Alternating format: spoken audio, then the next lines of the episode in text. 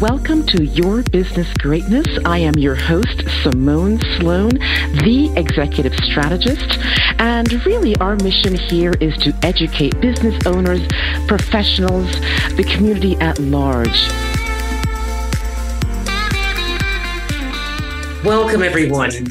Our guest today is Dr. Baktari, CEO of E National Testing, E7 Health, and US Drug Test Centers.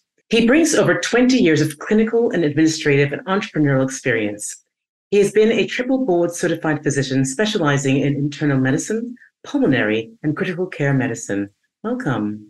Thank you so much for having me. Thank you. You know, I just read your bio and would love for you to introduce yourself in terms of your journey today in, in e national testing and what kind of led you to this business. Yeah, well, initially, uh, obviously, I was a clinician, and uh, that was my initial start into healthcare. Uh, after I graduated, I joined a group, became a senior partner, taught in several medical schools, and then did some administrative work in both the insurance field and the hospital side. And then eventually we started our own company. So it was an evolving journey. It didn't happen overnight. It wasn't like woke up one morning. And then we started our preventive health wellness company, E7 Health, which led us to E National Testing and US Drug Test Center. So we have a suite of companies now that their main focus is leveraging technology to improve healthcare and reduce friction in the healthcare system. When you talk about friction, I guess in terms of the business that you're doing from that perspective, who are you helping and in, in what ways are you partnering with the with the healthcare systems? Well, we know that you know tr- navigating the healthcare system can be very challenging in terms of whether it's getting access to data, getting an appointment, understanding what's happening, being involved in it, getting the information you need, having your providers get the information they need. So we basically sort of bypass the traditional mm-hmm. setup that you know, traditional healthcare provides by writing technology that really gives patients control what happens to them, their records, and what it takes to navigate the system. So, for example, we basically eliminated our medical records department because every record is that the patient would need is already in their portal. We eliminated all paperwork. We eliminated wait times. We eliminated the waiting to be seen by leveraging technology and, and a whole and a hundred other problems that traditionally people face when they're trying to navigate the healthcare system. So by eliminating uh, or trying to greatly reduce a lot of those pain points, it makes interacting with the healthcare system as often as easy as you know going on Amazon and, and buying a widget, if that makes sense. Absolutely. How, I guess, in terms of for, because I, when you talk about healthcare and navigating the system, it's so complicated and it's such an exhausting process. And if you, as a, a, a patient, doing going through this these processes, I'm curious then in terms of how, in what access points do you support the patient in navigating their healthcare and their doctors and, and the overall. Mm-hmm.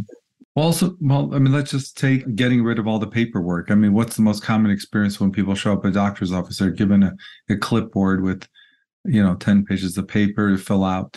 Uh, to get an appointment, it's not like you're going to go on your cell phone, press three buttons and get an appointment. And in terms of getting your data, in terms of getting in and out. So, what we have found is you can, just like you know, Amazon got rid of the bookstore. I mean, how did they do that? They didn't do it by just selling better books, right? They did it reducing friction. You didn't have to drive down, park your car, walk into a bookstore, go find the book that you wanted. So there are ways that technology can get rid of obstacles between you and what you need. For example, with e-national testing, you can go on our website, order your cholesterol test, your prostate test, your food allergy test uh, with a few clicks and go down a half a mile or hopefully, uh, and then get your blood work drawn and, and get the results uh, in a day or two. So there are ways that you can run healthcare like other industries run their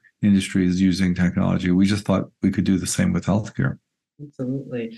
I also think that too, as part of that, is it comes a, a, degree of transparency, right, in terms of how access to the technologies and things of that nature, because it's just been this quagmire system. controlled by various people within the value chain. And I won't name names, but I think we can figure it out. Right. Uh, but I'm also from that perspective. So what I'm hearing is that it's not only just the friction, but with friction comes ease and mm-hmm. accessibility mm-hmm. Around the technology, but around utilization and a different type of experience, right? How you relate. yeah. And and let's be frank, frank about it. You're more likely to use it if you're not going to be tortured getting there.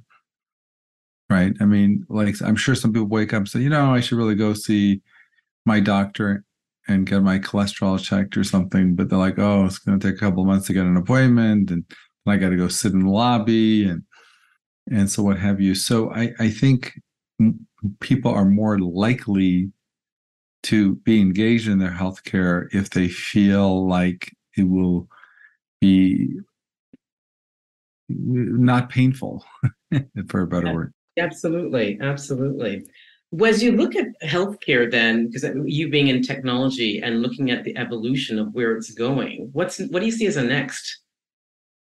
I, I think next is to really connect. Mm-hmm. You know, because I, I see I, I see a lot of great technology in healthcare, but is to connect everybody in a, in a system that actually can exchange information between all the different doctors, hospital groups, and different nursing homes and what have you. Even when we do develop technology, what we find is that they're in silos that often don't talk to each other. And I think the interconnectivity of the information is really the ultimate prize in terms of getting to where we need to be, if that makes sense.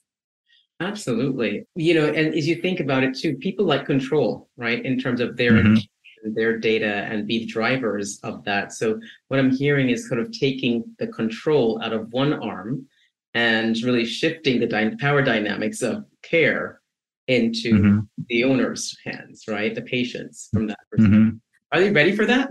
I think we are ready for it. I think there's just some barriers that stop us. You know, there's too many you know, chefs in the kitchen sometimes in terms of pulling that off. And I think that's the challenge. Mm. Thanks. Thanks for that. Well, as we talk about some of the challenges, can, can unpack that for me a little bit too, in terms of what you're seeing as part of that evolution. Well, I think part of what makes healthcare so difficult in terms of making progress technology wise is there are a lot of stakeholders involved in any progress. I mean, for example, you know, you have the patient, you have the doctor or healthcare provider, you have the insurance company, you have government, you have Medicare, Medicaid, you have HIPAA and regulatory requirements, all of which are important and necessary, but they are competing stakeholders. And if I try to imagine if you needed to get five people to, or 10 people to sign off on anything a company did, you could imagine how that would slow the process down. And I think that is part of the problem. Yeah, because I, I, as you talk about all the different players, I think about a sandbox and you know everyone grabs onto the toys mine mine mine mm-hmm. really you're talking about if you're really truly patient centric all be flowing in the same direction right? From right. and it's it's totally like a grab. So that's how i kind of imagine i have to have, I've even experienced it from that perspective as well. Mm-hmm. and yeah. it's not fun. It's not fun at all. When you think about it from the as as you were starting your organization and the company what were some of the toughest moments? You know, just starting any business, I think, you know, I, I have a podcast and I just talked about this on a recent podcast, surviving your first year in business. Uh, I think initially just doesn't matter what your business is, there are some challenges to getting your business started in any fashion. And I think uh, a lot of people who start a business I'm not sure they're actually the best persons suited to navigate the you know the first year's challenges unless you've had mentoring or previous experience. So I think we have this traditional challenges of you know hiring the right people, uh, you know getting our mission clear, and uh, executing and and buying engagement from our staff. So those were the initial challenges that any organization would have. But then I think as we got deeper, then became this sort of the traditional way healthcare is run and how we wanted to do it differently. And then we realized the only way to change that is to write technology, to create technology. You can't, there are no third party softwares you can use that are going to address some of these, you know, really intransient issues in healthcare. So I think the way we got around it was to innovate and create our own technology. And so, with that, what are you most passionate about then? Because you talked about mission of the company and getting that kind of aligned and, and buy-in. So, mm-hmm. what, what's the passion? You know, we have both an external facing goal and an internal facing goal. So, internally, I think our goal is to really improve the lives of everyone in our organization, professionally and financially. I mean, we want that's, you know, we, we, we want that. And I think, I think that needs to be put out there and and acknowledge that that's the company cares about that. And then secondary, and not necessarily secondary, but simultaneously, we want to provide the kind of service that allows people to access healthcare in a manner that they actually feel that they they're in control and they have insight into their own healthcare giving people control of their healthcare is so important. This feeling of that you're not just a cog in the wheel of the insurance company or a cog in the wheel of the hospital, or you know, just just you're part of a system and you're just have to go through it. I think what we've done at E7 Healthy National Testing, in fact, you know, if you read all, any of our reviews, the thing that most people comment on, how they've never experienced anything else like that before, and, and how empowering that is. And basically, we hear that over and over because it just doesn't it's it's not seen that often in mm-hmm. healthcare they see it in innovation at the movie theater they see it in innovation here but you don't see this kind of innovation where we're going to make your life better in healthcare love it the word that comes to my mind is dignity just in terms of my recent experiences you get slapped around and like you said you're a number you're just just a thing that's and you're not mm-hmm. like seen as a human being in this overall mm-hmm. process mm-hmm. And uh, so dignity is the word that comes to my mind as I'm hearing what you're doing and what how mm-hmm. you kind of want to transform this particular uh, industry that's just been stagnant, right? And yeah. they say they're moving, but it's very it's like a dinosaur. Yeah, and I think they can't really move that fast because they're they're so wrapped up in complying with all the stakeholder different stakeholders' requests that you lose the trees from the forest. In other words, trying to make the hospital happy, trying to make the insurance company happy, you're trying to make government regulations happy. Who's making the patient happy? Right? Absolutely. At the end of the day, and I think that's what's going to win because it's a comes down. It's a customer service, patient service. If you think about it. Yeah, uh, you know, I think as you see consolidation in healthcare with less and less choices, you know, you know customer service is the first thing that goes. I mean, you know, I, have talked about this on my podcast, but you know, 10 years ago, there was like 10, 15 airlines. They consolidated into four. What happened to customer service? Did it go up? 10 years ago, 15 years ago, there was 15 cell phone companies. Now there's three. Have you tried calling your cell phone company lately? It's not a pleasant experience. Has it gotten better since they've consolidated? No, not you know, I think the personal touch and I think empathy is what's really m- missing in healthcare, and it's unfortunate. Right. I think. No, I like that dignity, empathy. I keep going. I mean, that's, you, are hitting all, you're hitting all the right marks. right, because I think that as you kind of think through, you know, in they talk innovation, and I just think that without really understanding that patient journey, not understanding dignity, the, that, that respect, the empathy piece, and understanding, you innovate. You can mm-hmm. have as much innovation as you want and I think that's what I think when I hear you and, and listen to you talk about the company that you're doing, you kind of embedded that into the design process. And I think that's one of the differences as opposed to kind of retrofitting the patient back into a process that already existed. Yeah, I think um, I think you have a lot of insight that you nailed the you nail it in the head. Great. Tell me then, in terms of um, we talked about your toughest professional moment you mentioned some of the testimonials that you've received, and I just wanted to know if there's some one that kind of resonates with you over from the years of, of in, in business that kind of stood out for you and kind of like really touched you in terms of um, the impact that you're having with the work that you're doing. You know, in many ways, if you're talking about testimonials, I I think most of the time what I'm amazed by when we hear back is things like I didn't even know this existed, you know, kind of thing. And that it a lot of times when people get into business, their whole idea of testimonials is to say, oh, you know, you're much better than my last accounting firm, or your customer service is two notches above that other place I used to go. We get more like, I didn't even know this existed, mm. which is a different kind of testimonial, which is, you know, which actually kind of goes to the thing where customer service is so important, but you can't just live and die. You can't run a business by just customer service. You have to have amazing customer service. But above and beyond that, you have to have another differentiator. You can't just say, we're going to focus on customer service, which you better, but what about innovating and providing something people aren't getting on top of your great customer service? So so I'm most proud of when we get reviews that, of course, acknowledge our great customer service and especially our amazing staff, but also kind of reinforce that our concept of really providing something that's not being provided is is the most rewarding. Absolutely.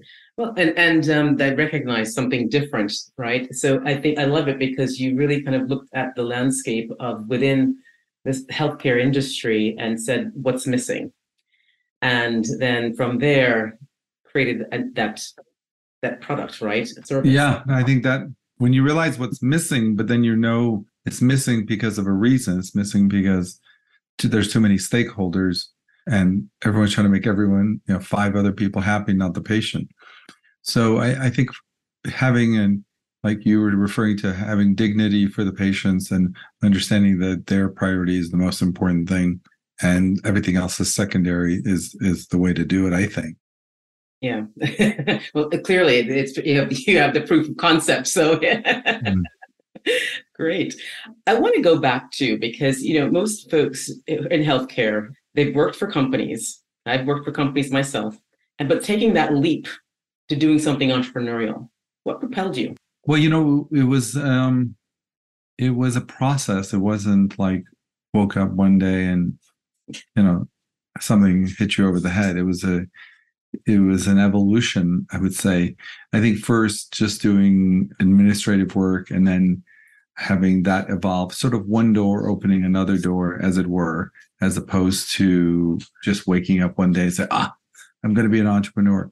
Uh, it was more doing getting on one committee and then getting on another committee and then that opens up an opportunity to you know maybe work with an organization and that opportunity opens it. So I think a lot of people think when people pivot, it's it's an epiphany that they wake up one morning with, right? Oh, I'm going to pivot.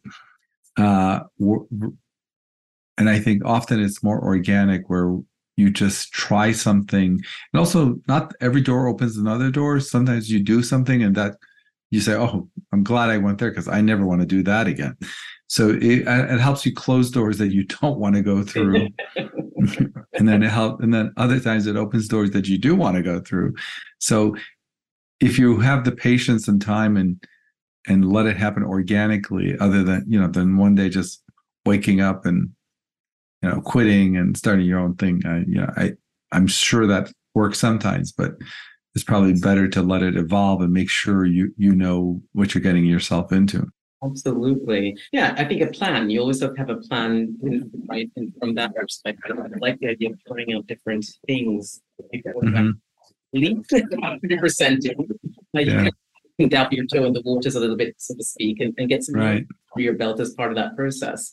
And right. that essentially is the entrepreneurial process, right? You try something, right. you iterate, you move on. If it doesn't work, right? Yeah, it is the best way to do it because this way you're not too deep into something when you realize, you know, that's not really working out for me. Absolutely. I'm just curious then, in terms of words of wisdom that you'd want to impart to our listeners. They're entrepreneurs, they're professionals, they are folks mm-hmm. Thinking about transitioning from working for someone to working for themselves. And I'm just curious, any words of wisdom that you'd like to impart? Well, I did think if you're going to start your own business, just the thing I always put out there first is being a head of a company, being a leader is not a soft skill. I think a lot of people think like, oh, people like me and I get along with people. That doesn't necessarily give you the skill sets to run a company. That doesn't mean you can't acquire those skill sets.